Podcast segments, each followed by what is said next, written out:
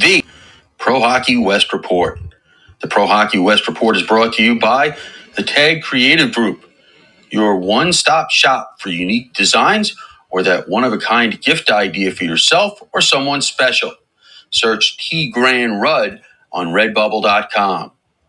Jesse Ray's Barbecue, Las Vegas's best barbecue at 5611 South Valley View Boulevard in Las Vegas or at 308 North Boulder Highway in Henderson.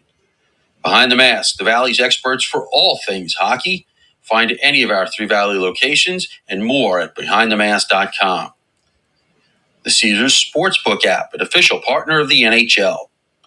The Spaghetti Shack, classic Italian food quickly in Tempe, Pine Top, and Queen Creek. Order online at thespaghettishack.com. Top Golf. Go to topgolf.com to play the world's greatest golf courses and more, all in one place. Jets Pizza. With over 400 locations in 20 states, better pizza because it has to be. Find a location near you at jetspizza.com. By Toyota. Support the dealers that support hockey in your community. Findlay and Henderson, Toyota of the Desert in Cathedral City, California, Peterson in Fort Collins, Colorado, and Desert Toyota in Tucson. Caesars Entertainment Resorts and Casinos. Book your stay now at any of our locations around the world at Caesars.com. The Pro Hockey West Report, presented by Toyota, is a part of the Icetime IcetimeHockeyWest.com network. From the TAG Creative Group Studios, here are your hosts, Scott Strandy and Steven Marsh. All right. Well, welcome in, hockey fans, anywhere that you may be listening, as we do late night podcasting again. Scott Strandy, who just blew in in Palm Springs, California. My co host, as always, Steven Marsh, joining me from that big, beautiful, vibrant city, and now a Stanley Cup final city of Las Vegas, Nevada. Steven, how are you tonight? I am doing well. Yeah, I mean, can you believe it? Another Stanley Cup final in Las Vegas. It's about, about every five years, I think. You know, we, we could get used to that every every five Oh, years or so. Like, like oh, just like the- rub like it in. Everybody the that's Olympics, you know, every- from not Las Vegas. Yeah, every five years or so, we be in the Stanley Cup. Not a bad little. Yeah.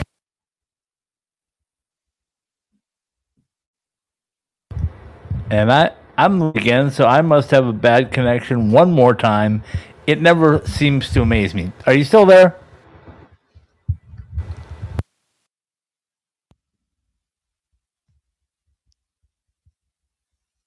How about now? Can you hear me?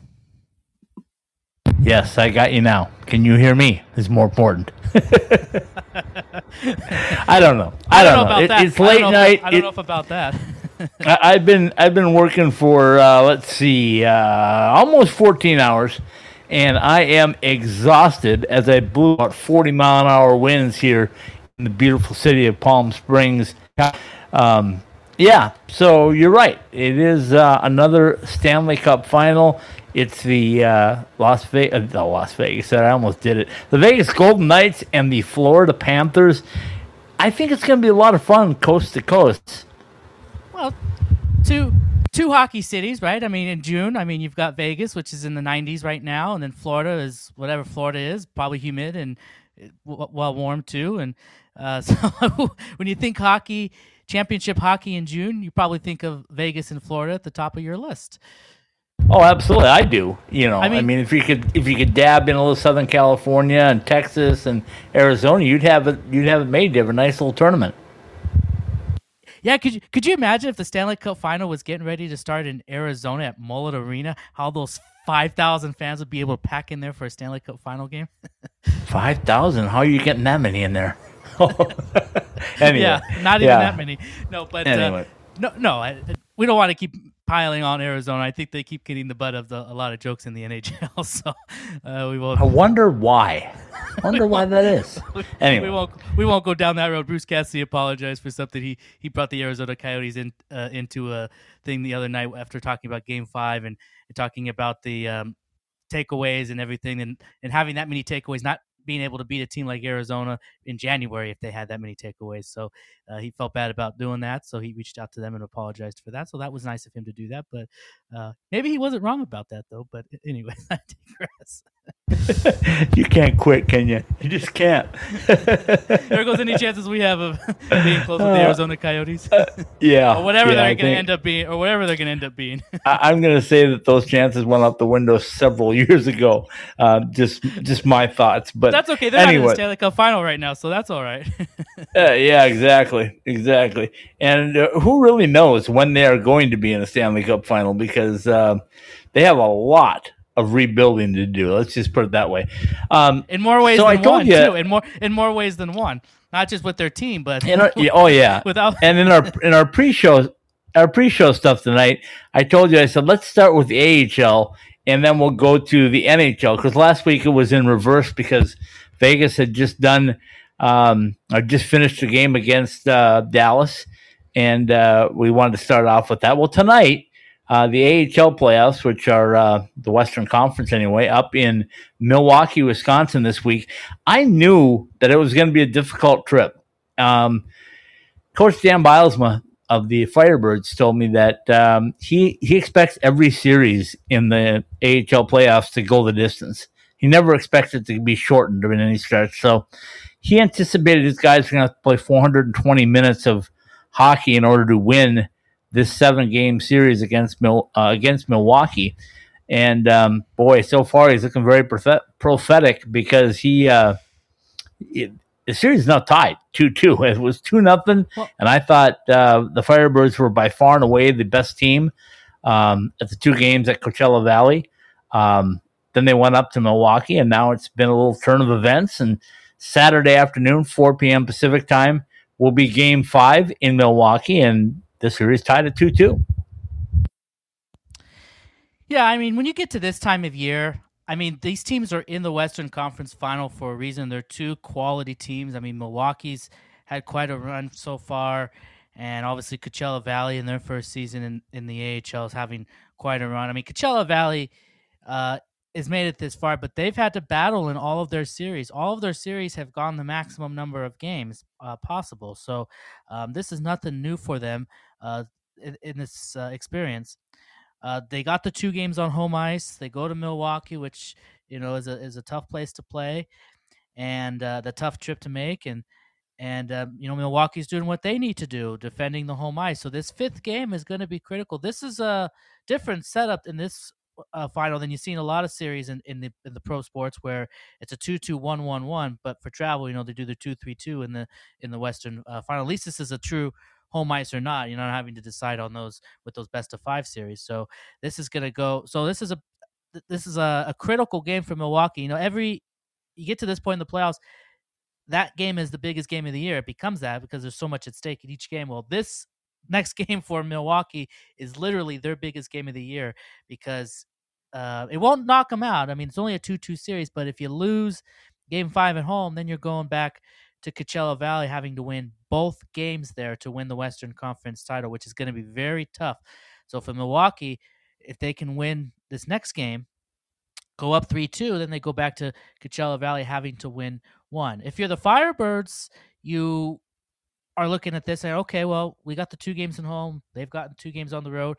Uh, if they can somehow still get this fifth game in Milwaukee, then they're looking really good going home, having to only win one at home ice. So uh, it's, I mean, it's again, it's this time of year for a reason. These teams are very good, and uh, this is great for the AHL too to have a very uh, competitive series like this. Uh, both the East and the West are kind of are kind of looking that way. Although the, the East seems to be more maybe more decided, but uh, but that series kind of now maybe swaying back and forth. So, uh, but yeah, I mean, two really good teams. Not not solely surprised that it's two two. Well, I, I can tell you from what I heard tonight, and I was listening to the game, and uh, great How did call, Evan Evan. sound Pe- on the? Uh, Evan Evan? Pivnik, you, you're awesome, man. You're you're uh, you really do a great job um, putting people enjoying his week. into the environment. his. Hope he's enjoying his week there in Milwaukee, Yeah, Wisconsin. I don't think he is. I don't think he is. I think he'd rather be somewhere else. Oh, But- you, can tell on the. I, I'm not. I'm sorry. I'm not speaking for you, Evan. Maybe you love it there, but anyway. Um, so let me recap tonight for you from what I heard. Um, what I heard tonight was the Firebirds not doing a whole lot right.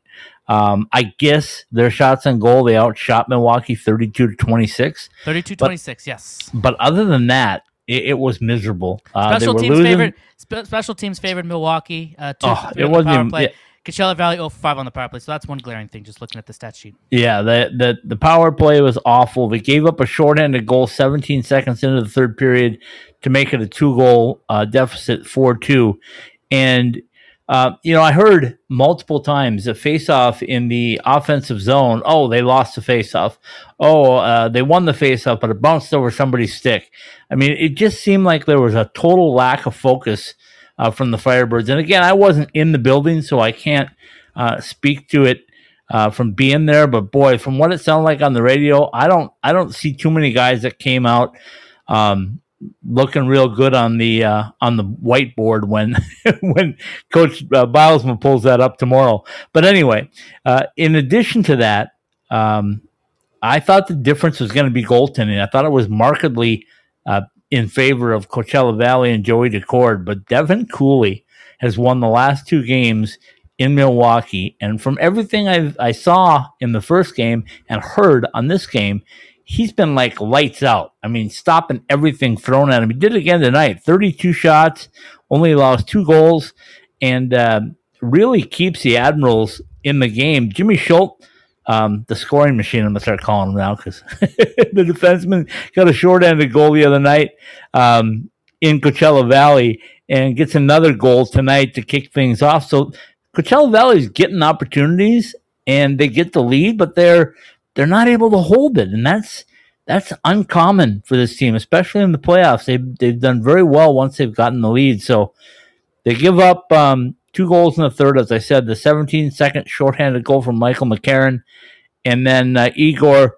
Afanasyev uh, gets the empty net goal, um, and he, he he he was skating alone into the net, and somebody took him down.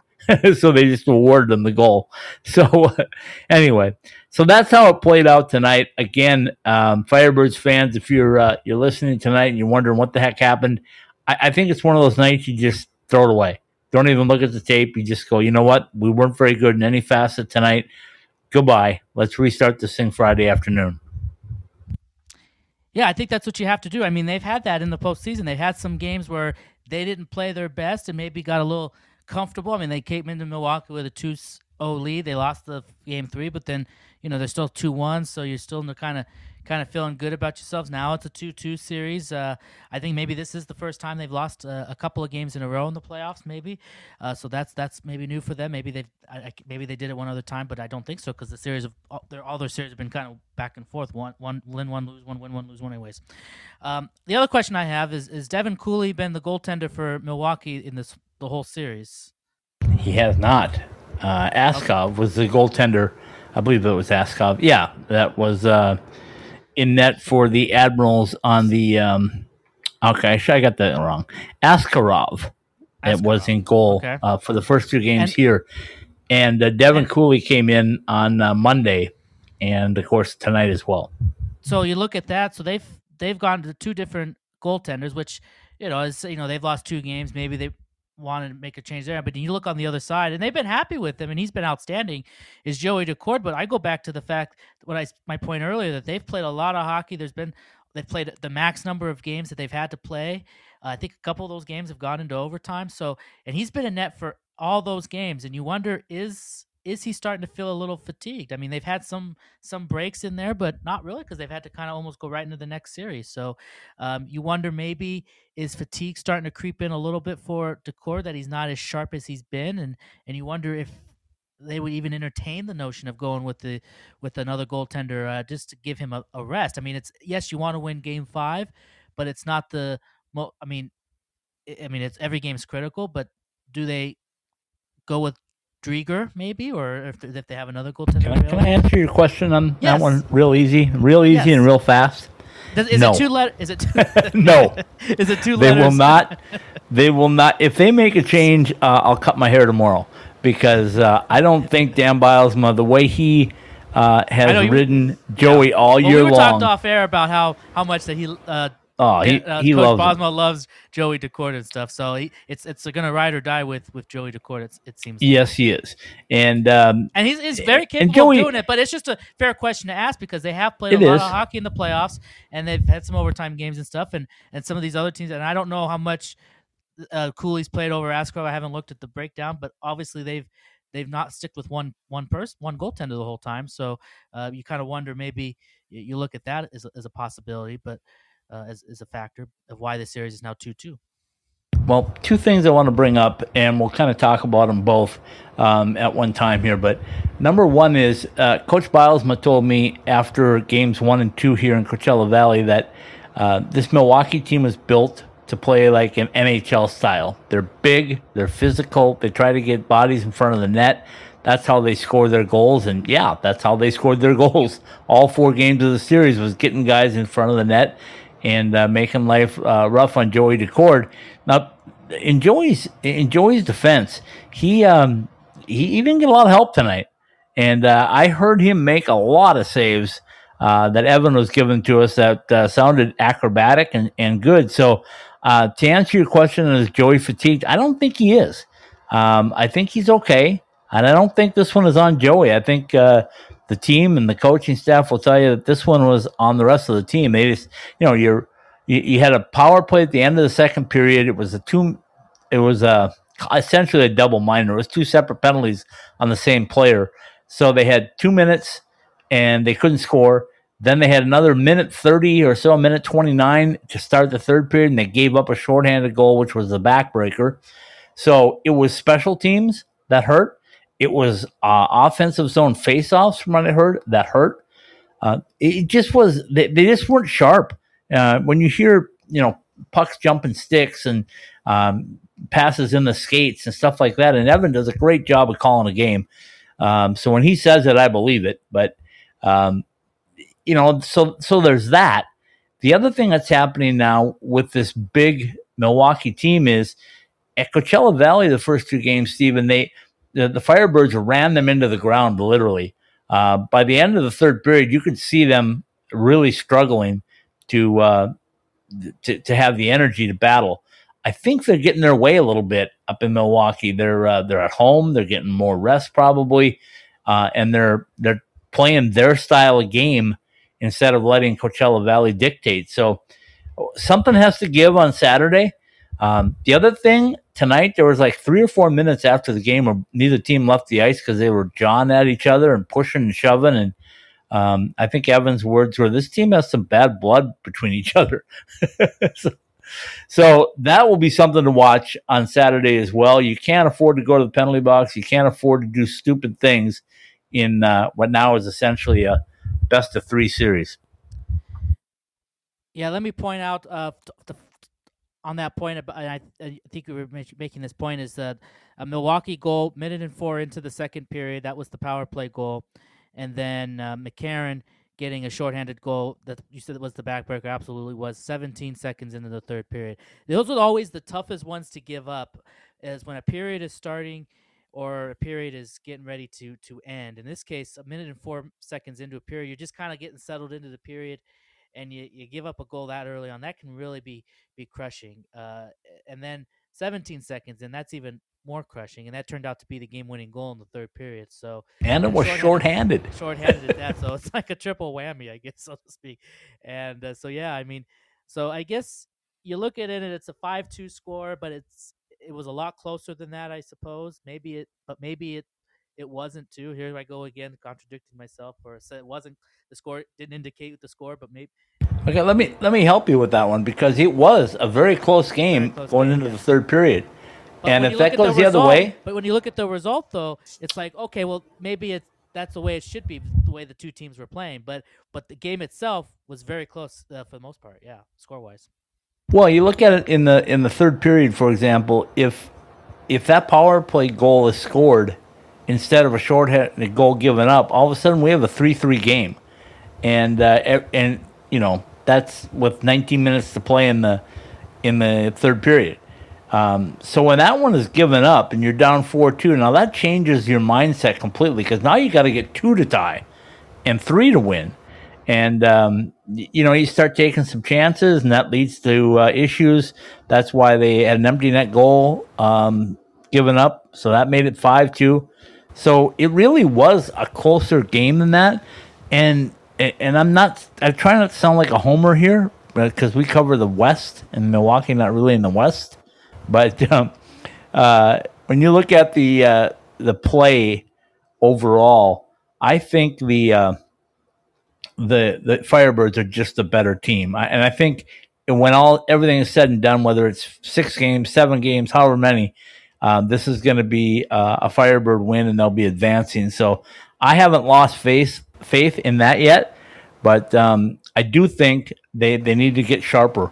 And um, hey, one thing that's and I told you this, I think off air too, but one thing that's different with these AHL playoffs, like there was a huge battle Saturday uh, for for supremacy and for Coachella Valley to get a two nothing lead. Then Sunday morning, they're on a plane flying from Palm Springs to Milwaukee, and Monday afternoon they're playing a hockey game. That's not a lot of time to rest, recoup, recover, get used to it. Keep in mind these two teams have never played each other this year. And you're going, They've, into, uh, you're going into a different time yeah. zone too. Yeah, two time zones. Right, two time zones. Yeah, so two hour, di- two hour difference between the uh, Pacific time zone and the Central. so, so people will come back at me and say, "Well, what about Milwaukee? They had to do the same thing." Yes, but they went back home.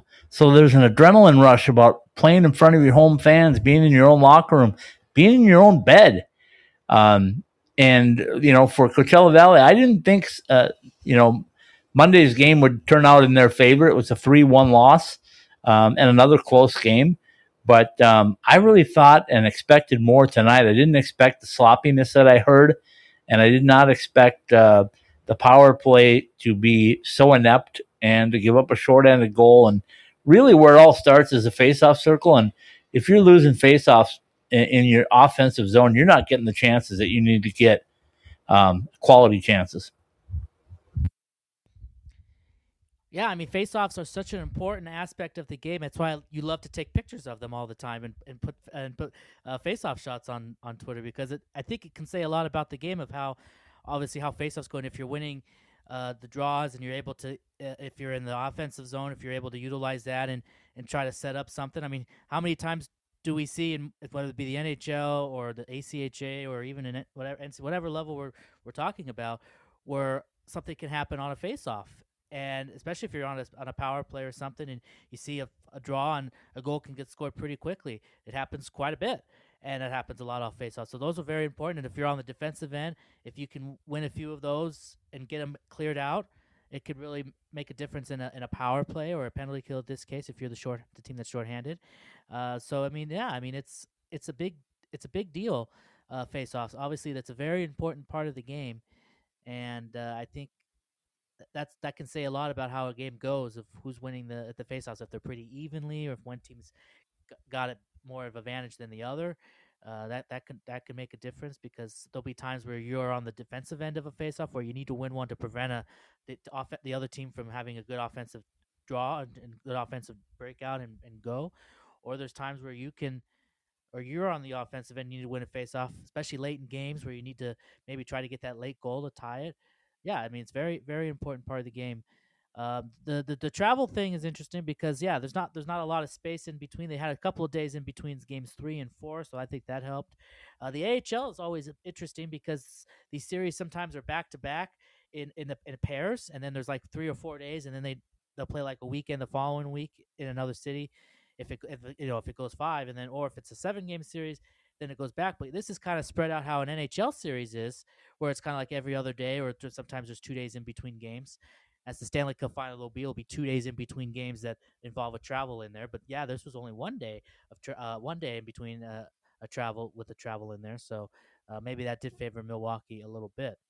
I'll I'll say this: it's not so much the travel because they're used to travel, but but it's the unfamiliarity of going from.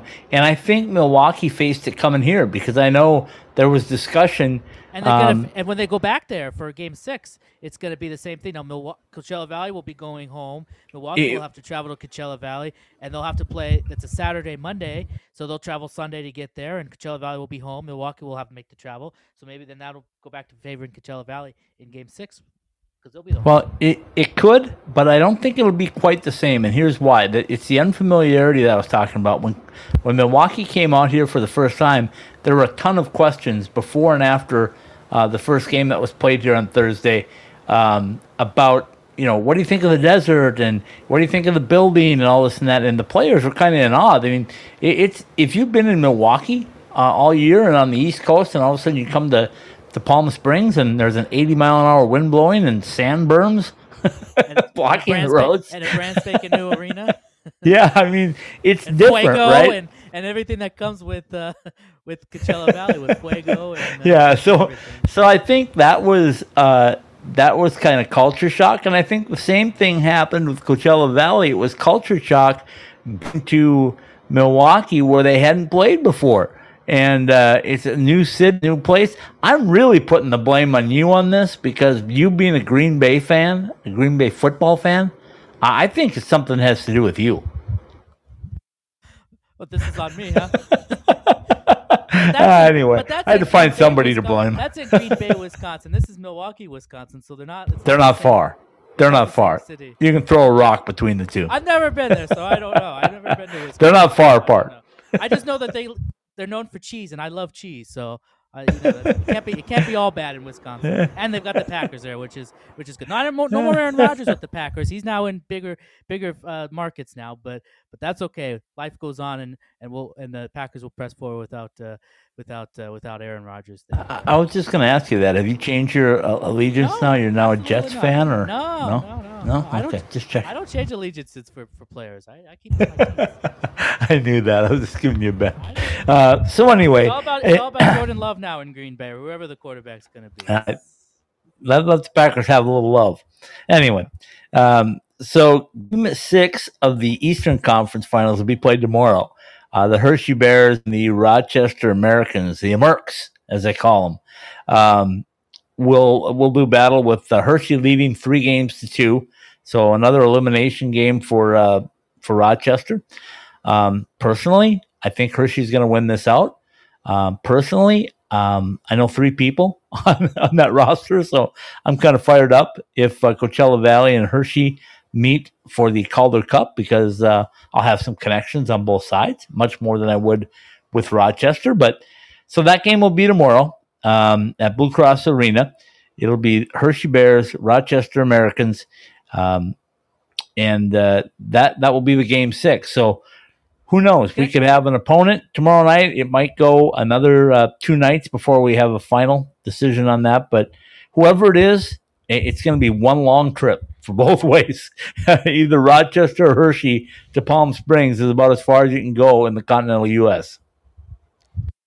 Yeah, so I don't know if the AHL is wanting Milwaukee to win because the travel won't be quite as quite as bad if it's uh, if it's uh, Milwaukee and Hershey per se, or if it's Rochester and and uh, or Milwaukee, or if it's Coachella Valley and Rochester. That's about as far across the country as you can get, uh, from from New York to to California, just like the Stanley Cup Finals going from Nevada to Florida, which is a, long travel, but. Uh, but yeah, I mean, it's uh, you look at this series and uh, well, it's it's a two two one one and one format. So they do the, the traditional two two one and one format. There's not as much travel between those two cities, but see Pennsylvania and New York are are pretty reasonably distanced uh, plane wise, so they're able to pull that off. Uh, but what was interesting about this series is is Rochester actually won the first game uh, at Hershey five one. And then Hershey's come back and won the last three games, including both games uh, this past week in uh, in Rochester. Uh, Hershey won two nothing on to 25th at Hershey uh, at their home, and then they went on the road to Rochester and won both games there, four two and four two. Uh, so they they won there, and and then you go and then they go back home to Hershey, and Rochester wins in Hershey. So it's been a very road uh, heavy uh, series for the most part. The road team winning all but uh, I think all but one game. Uh, actually, no, I think they've won. I think the road team has won every every game. uh, yeah, because Rochester won the first game. That was a road game. Oh no, Hershey won game two at home. So yeah, so four and one the road team has been in this series. So it's very interesting to now that it's going back to Rochester. Does that mean Hershey finishes this off uh, tomorrow, or can Rochester win at home and force a game seven back in Hershey? So it's uh it's been a very interesting series too. Like I said, with the with the one with with the way that series has gone so far. Yeah, it's uh, it's exciting. It's uh, really exciting. Uh, you know, I, I joked to somebody today. They said, "Hey, uh, are you living in Palm Springs now?" I said, "I am until the uh, Firebirds finally lose or win the championship, one of the two, because I can't, I really can't get out of here when uh, there's a game uh, every other night. It seems like one way or the other. So how was Shania Twain the other night? I didn't see Shania Twain. I, I had to pass, but um, she was at the arena, I guess, last night. So. Did you stay as far away from there as possible so you didn't hit the, hit the hit the traffic or anything? Uh, that's one thing about Palm Springs, Steven. That there is no such thing as traffic. Just a lot of wind the only, dust, right? the only time there's traffic was like today when uh, four of the roads were closed due to sand, blowing sand. Yeah. Um, I, I, talked to our, our coworker Paul Hornstein. He I sent him a couple pictures and he said, "How are things, Lawrence of Arabia?" so he he was, uh, and then he said on one of them, he said, "Are you in Denver?" And I said, "No, Paul, that's sand." if there's if there's anything if there's anyone that knows a little bit about traffic, it's him. Uh, yeah, in, in New York. yeah, driving back and forth from Long Island to a borough in the yeah, yeah, absolutely. But, um, but here, here's some uh, news about Hershey uh, Bears, uh, or some facts about them. They're actually been around a very long time. They're probably one of the original uh, teams in the uh, AHL. They've been around since 1932 when they were in another league, and then 1938 uh, in what was the IAHL, now the AHL. So they've been around for a very long time. So they have a lot of a lot of history, and they have. let me see. They've won 11 Calder Cups uh, in their history. So they, they, they are a team that has a, a well uh, established uh, history in the American Hockey League. So, um, and then I, you know, I, I don't know Rochester. I think is has been around for a while, and that's that's the thing in the east side of the. You know, we never look at it too much during the regular season because we're so much focused on the west side of things. But it's always interesting to uh, to, to remember that the AHL has a long storied history, and some of these teams that are in this league have been around for a long time. They've even been around as lo- longer than you, Scott, and that's saying something. and tonight I feel like I've been around a lot longer. But I'm, I'm telling you, man, I am exhausted. Uh, anyway, that just means you're uh, more wise. If you know, yeah, maybe that's it. More, you're more wise. Maybe that's it. Uh, anyway, experience too. Uh, just like, just like these these programs and these teams have had a lot of experience over the years with winning hockey. You you have that same experience in other things. Yeah, something like that. Quit digging yourself a hole. anyway, okay, let's take a quick break. Let's come back. We got the NHL side of the uh, the playoffs to talk about because there's a final set to begin on Saturday. Really, I didn't in I, Las I did, Vegas, Nevada. I didn't. I didn't know that. okay. Well, we'll I, get we'll get back on that. Just, just ha- I just happened to go by City National today, and it was packed today. And I was like, "Why is it so packed?" Oh yeah, because of free pizza, that's why. Chance's birthday. yeah. Anyway, okay, we'll get back to this minute. Let's take a quick break and uh, come back and talk NHL. When you talk about the best of Las Vegas, you're talking the best best.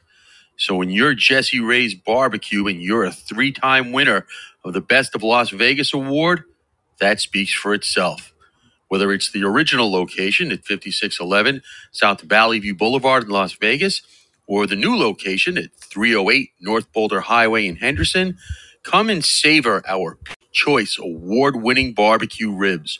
Or maybe just come in and pick up a of our best in Las Vegas barbecue sauce to take home.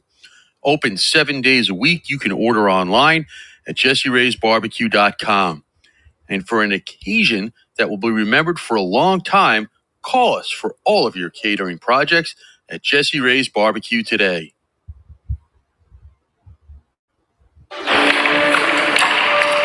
Really, JR, you think you can still do this? Focused.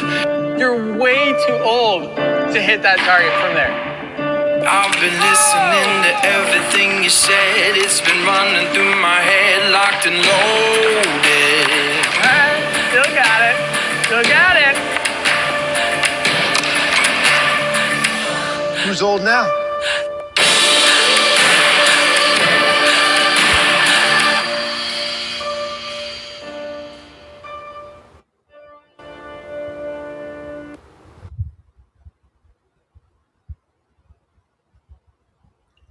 After a hard day at work or a long week, what's better than good comfort food to put you at ease?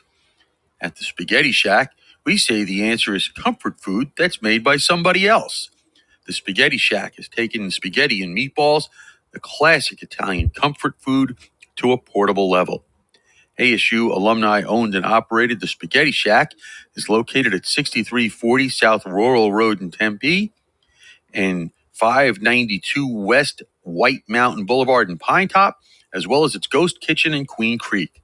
For lunch, dinner, or catering as well, call us at 480 687 2485 or order online at thespaghettishack.com.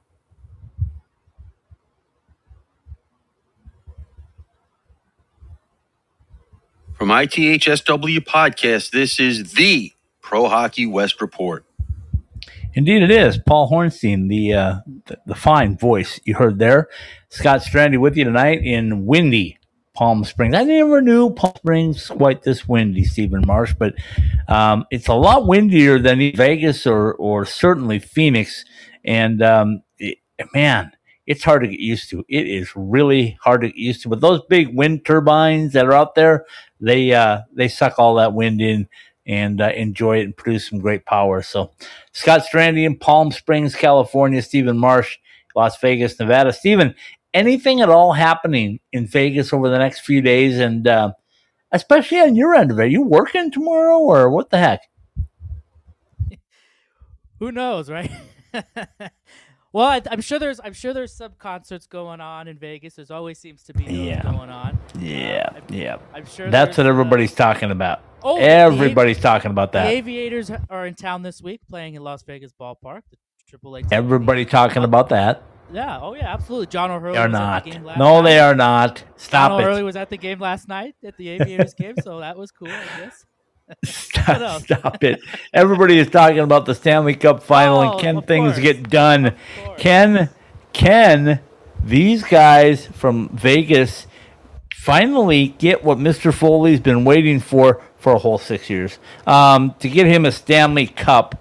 Is it going to happen, Steven Marsh? And you'll uh, you'll give us some details about this series and what's going on, and then I'll play a little cut that uh, you did today with one Shea Theodore.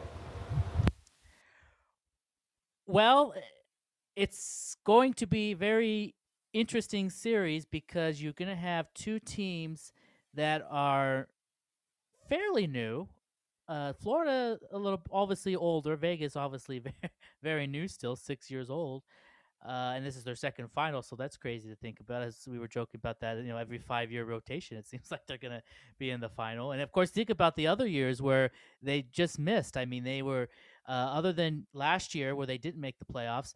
The year before that, of course, we were there at uh, T-Mobile Arena. That that Game Five home loss to Montreal that obviously wasn't great. Then they lose the next game, and but they they were that close to making a Stanley Cup final that year. And then the year before that in the bubble, going to the conference final, losing to Dallas. And then obviously we, we don't want to relive what happened in 2019 with the uh, with the Sharks and the the controversy around that series. But uh, and then year one going to the Stanley Cup final and losing to to the Washington uh, Capitals. See, it's easier to do that when they're only six years old. You can kind of relay the playoff history, and because they've had a lot of it. Uh, but it, 40 years from now, that'll be a little bit tougher to do to remember every season by season. But it's easy to do it when you're only six seasons in. Uh, Florida, don't, ask me, don't, don't ask me to go down Florida's uh, tw- whatever year they've been around. But uh, but this is their second time that they're in the Stanley Cup final. Uh, their first time was was fairly was fairly. Uh, uh, it was only a few years after they came in, so they, they got in pretty quickly to a Stanley Cup final. Uh, but it's been over, I think, 20 years for them since they've made a final. So again, so now they're in the final, and for one of these teams, it's going to be their first Stanley Cup. So we're going to have a new uh, Stanley Cup champion that's going to be a first time winner, and it's both teams from the uh, Sun Belt, Nevada and Florida. And uh, it's it's gonna be uh, it's gonna be interesting. I mean, Florida is quite a story because uh, they they've had quite a run. I mean, you think about Uh, they they they basically came in as a, as an eighth seed. I mean, that's that's basically what their positioning was. They were the last wild card team in. They had to get in on the last day. They actually had to get some help to get in. They needed some teams to lose, like a Pittsburgh and and that, and then and they were able to get in, and they got in and they played Boston. Was down three to one to Boston the first round, rallied to win that series uh, in seven, and they really haven't looked back since. They've only I think lost one game uh, since that uh, time, and they've beaten teams like Toronto, who wanted Florida. If you remember, their fans wanted uh, Florida, and uh, they don't anymore. Then, yeah, I don't think they want them anymore. And then uh, Carolina, another good team this year, and uh, and and they swept them. That wasn't a sweep, according to uh, Rod Brind'Amour. It was a it was a sweep that wasn't a sweep. But anyways, uh, well, let, we will get into Florida in a minute, but let me play that clip that you got just a couple of minutes with uh, Shea Theodore because Shea, one of the um, the guys that was there in in the very first um, Stanley Cup run for this Vegas team that's been around all of six yeah, and he years. Talks, and he talks a little bit about Florida in the clip, so you'll, you'll yeah. hear that. Here we go. Let's uh, let's play Shea Theodore and Steven Marsh. Yeah, absolutely. It's the, it's the, Stanley Cup final, so it's definitely going to be physical. What did you guys learn? The ones that were here from the first year, the Stanley Cup, um, just being able to take that now and, and six, five years later and play in the Stanley Cup final? I think just the experience of it. Um, you know, the first year is kind of a magical, magical run, and um, you know, our, our, lack of experience kind of kind of got to us. Where this time around, we have a lot of guys that have been there, a lot of guys that have won, and um, you know, hopefully we can add that add that to our mix and, and you know play a good good series. Man, um, did you kind of see that with Florida a little bit? Yeah, I mean they're a good team. Um, you know they played hard, fast hockey, and you know like I said, they beat the top three, three teams in the East. So um, you know they have that grit to them, and um, you know we're going to need our best game in order to win. What would it mean, you know, not not getting that first year, and then now five, six years later, you guys would, would win the cup and, and have this come to Vegas? Yeah, that'd be special. Um, you know, but at the same time, that's in the back of our minds. Um, you know, we have to focus on game one, and um, you know, I think we just have to stay level-headed over the course of this series. Um, you know, we know it's not going to be an easy one, um, but I think if we can take game by game, then we should be fine. Is that easier to do? Uh, also, this time around, than maybe year one is to kind of just know it's one game. Game one is Saturday, then you can worry about game two Monday, and you go from there. Yeah, absolutely. That's how we're going to see it. That was uh, Steven Marsh and Shea Theodore. Um, I, I, love that guy. Uh, I told you the story about it year one uh, when I was covering him. Uh, I did a little feature outside because what I was so amazed by Steven in Vegas was uh, that first year. It was magical, as Shea mentioned, but everybody had a different name on the back of their jersey. It was crazy. So I went around outside on the plaza, Toshiba Plaza, and I took pictures of people with different names because I thought, how many are there?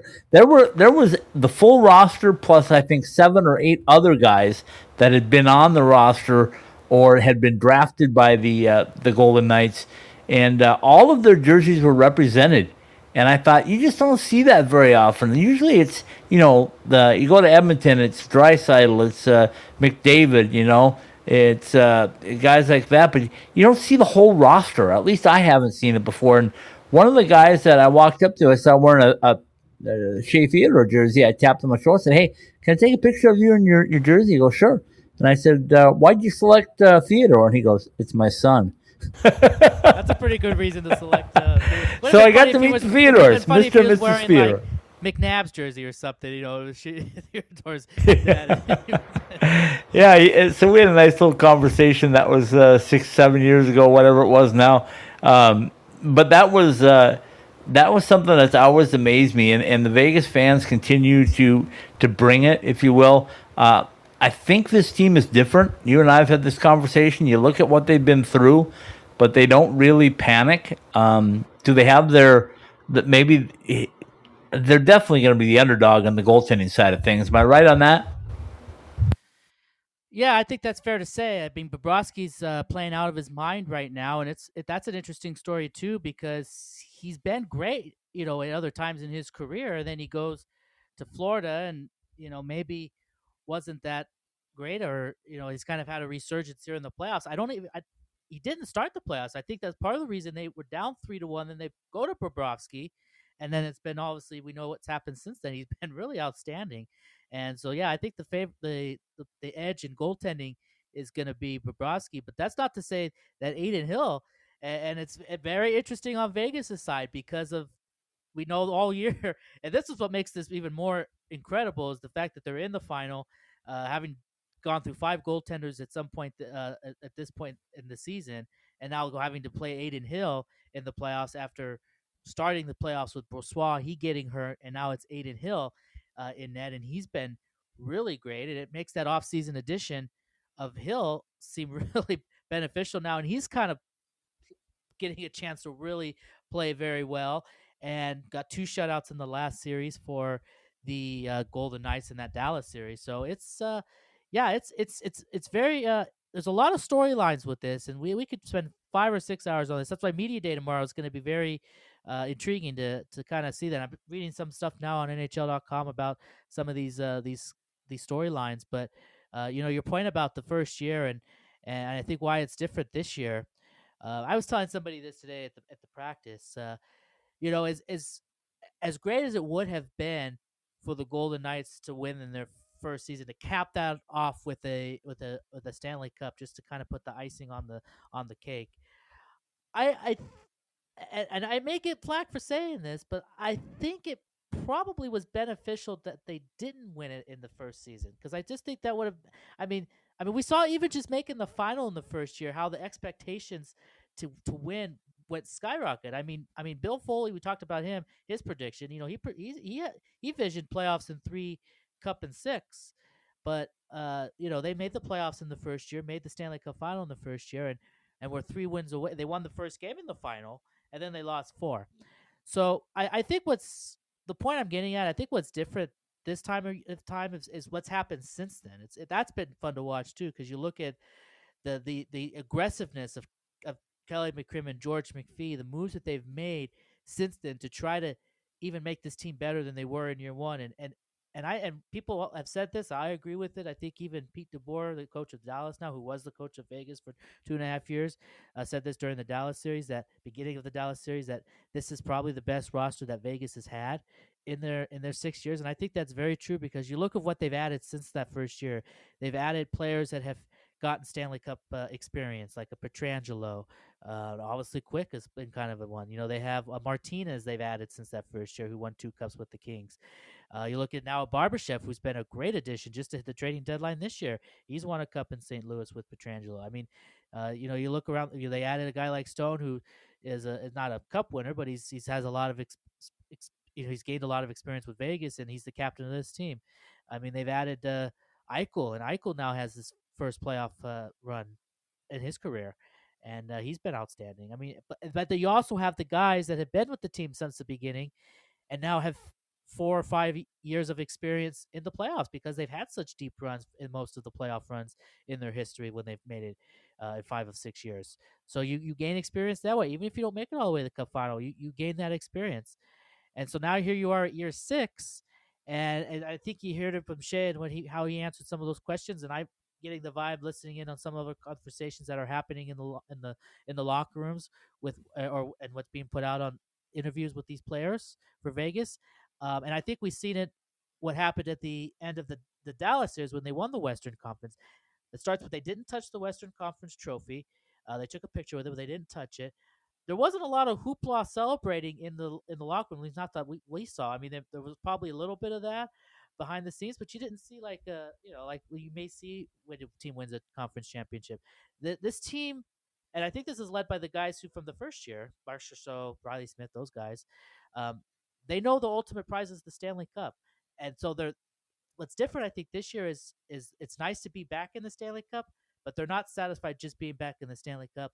They'll be satisfied when they're hoist when Mark Stone goes to the commissioner uh, Bettman after they've won four games in this next series, and they get to hoist and he gets to hoist the Stanley Cup and pass it along to their teammates. That's when they'll be satisfied.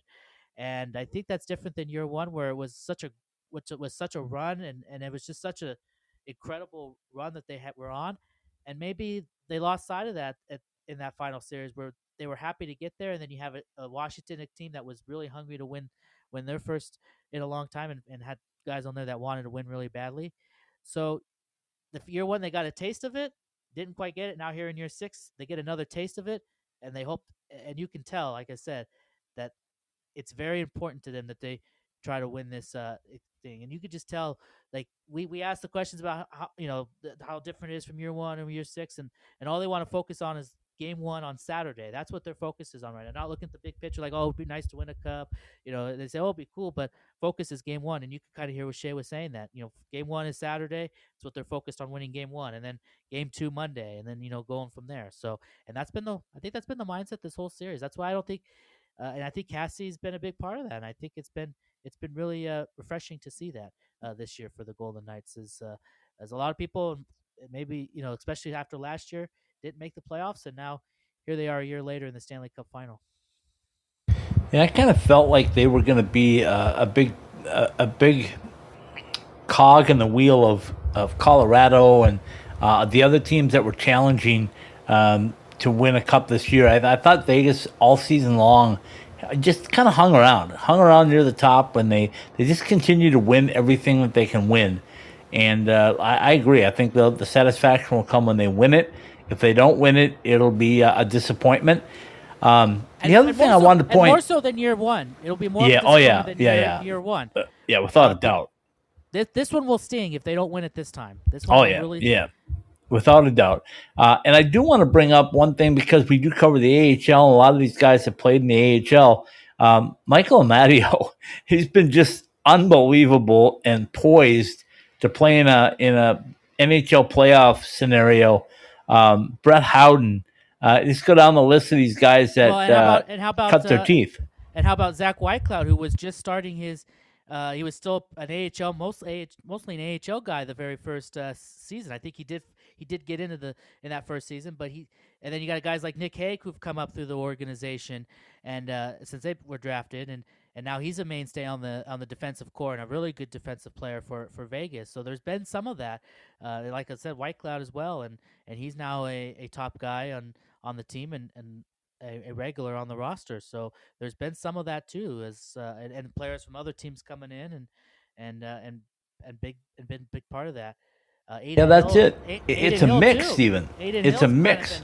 up and down from the AHL to the NHL in the, in the, years that he was with Arizona and and uh, and last year with San Jose and and uh, and now he's getting a chance to to shine here and and, and we didn't know where he was gonna be at this season because of all the the injuries. He was it was him and Logan Thompson at one point this season, and then Brossoit was in Henderson, and then now it's now Hill's the guy with Jonathan Quick backing up, and and so it's uh, it's it's been interesting to see how this team has evolved this year uh, from from last year, just in different different things because uh, there were some injuries this year too. I mean, not like last year, but uh, they there was quite a bit of roster shuffling this year too at different points in the season as uh, they called up players from Henderson. But what's different about this year is they were able to to to get through it, and it didn't miss a beat during all that. And now they have everybody together, and it just uh, it's it's this is the team that that McCrimmon and McPhee and, and Foley and Grassy, they, this is the this is the team that this was the vision they had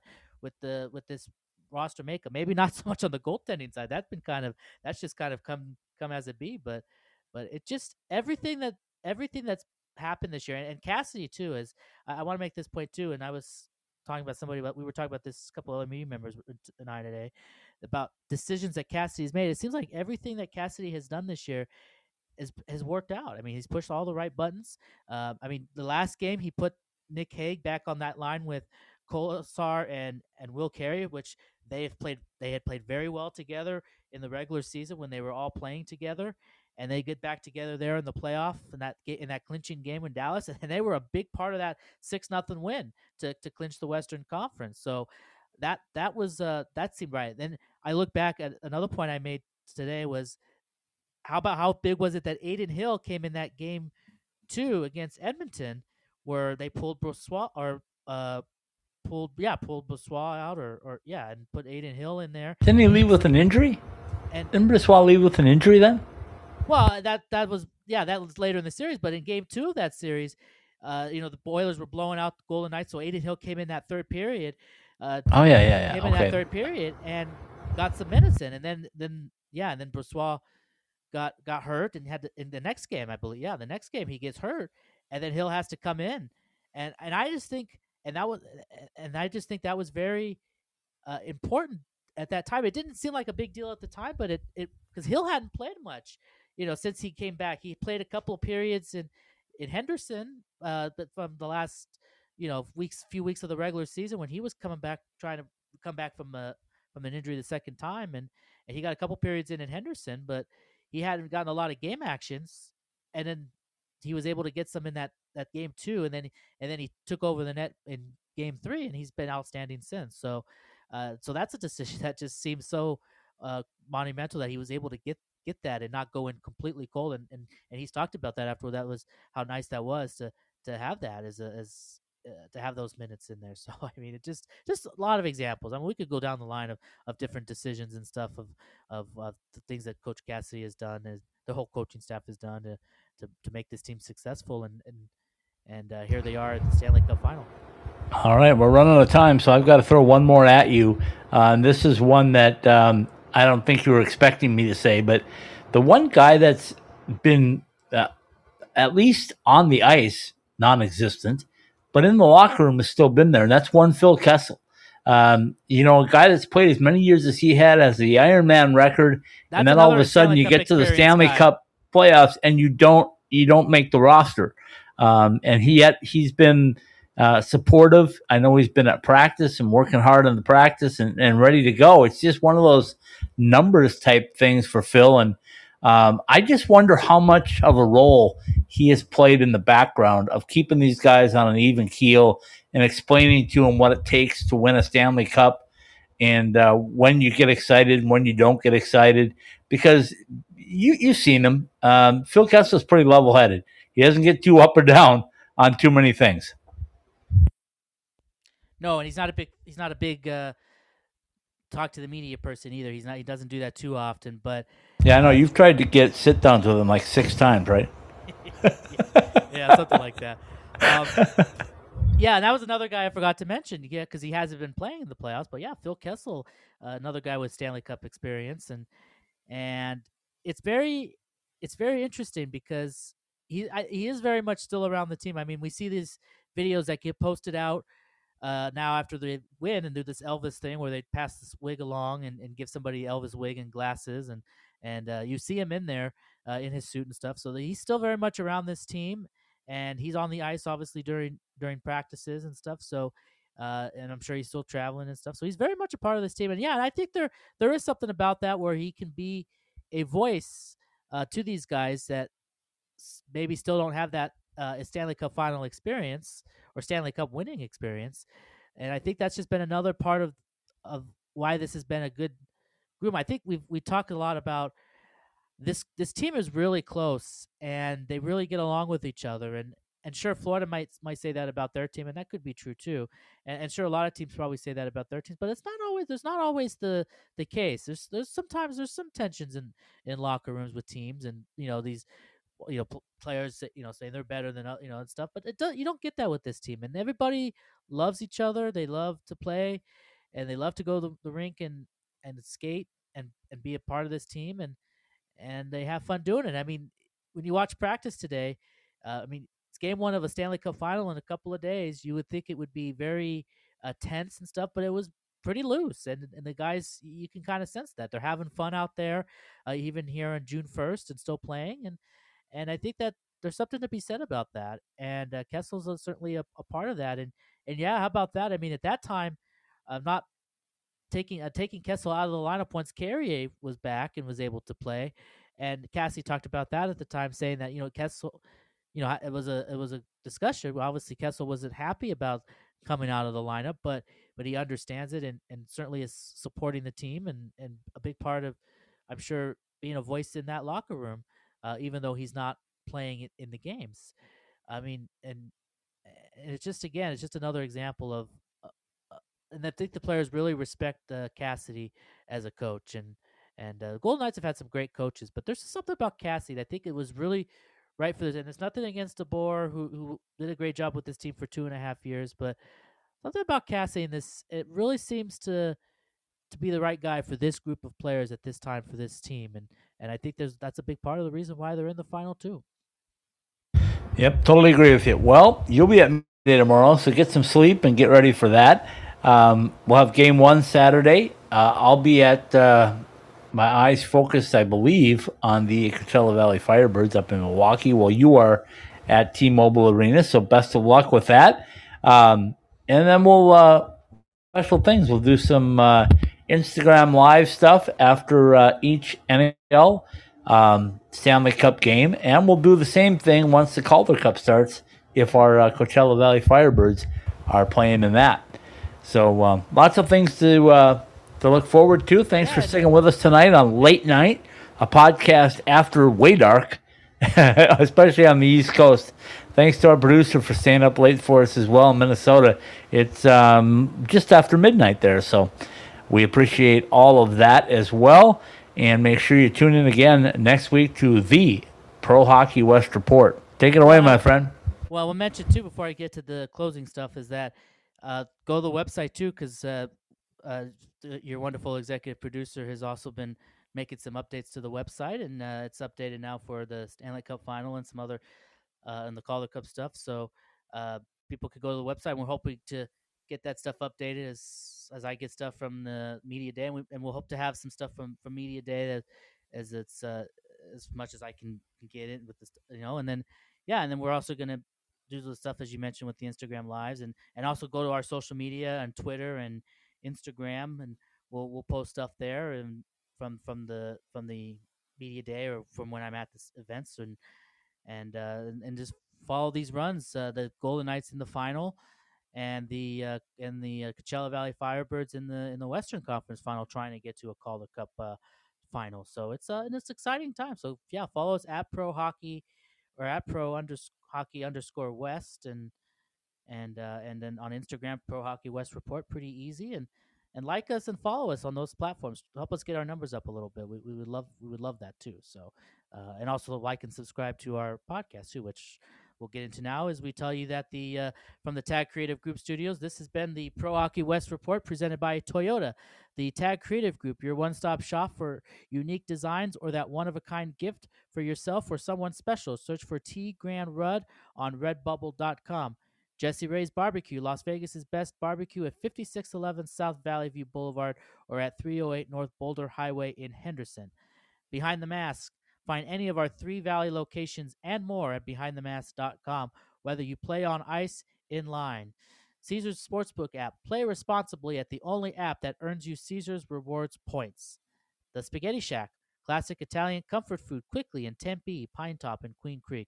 Order online at thespaghettishack.com. Top Golf. Go to topgolf.com to set up your next business meeting or group outing at our sports bar and restaurant. Jets Pizza since 1978. Better pizza because it has to be. Find one of the over 400 locations near you at jetspizza.com. Caesars Entertainment Resorts and Casinos. Book your stay now at any of our locations around the world. Caesars.com. The Pro Hockey West Report is live every week on the Podbean app. Subscribe, rate, and review the show. Help others find it at ITHSW Podcast, all one word. That's ITHSW Podcast, all one word on your favorite podcast platform. The Pro Hockey West Report presented by Toyota, is a part of the Icetime Hockey West.com network. Very well done, my friend. As uh, we wrap up a late night edition of uh, the Pro Hockey West Report, uh, we'll remind you that um, we have full coverage. NHL, AHL playoffs. Saturday is a big day. It's game one in the Stanley Cup final, game five in the Western Conference finals for the American Hockey League. Steven Marsh and myself will have you uh, covered from wall to wall with all the hockey action you need. So enjoy it. Enjoy this time of year. It only happens once a year, and boy, sometimes it takes a while to get back there. Just ask the Toronto Maple Leafs. Anyway, Roger Klein and the Peacemakers. Hello, new day. Good night, everybody.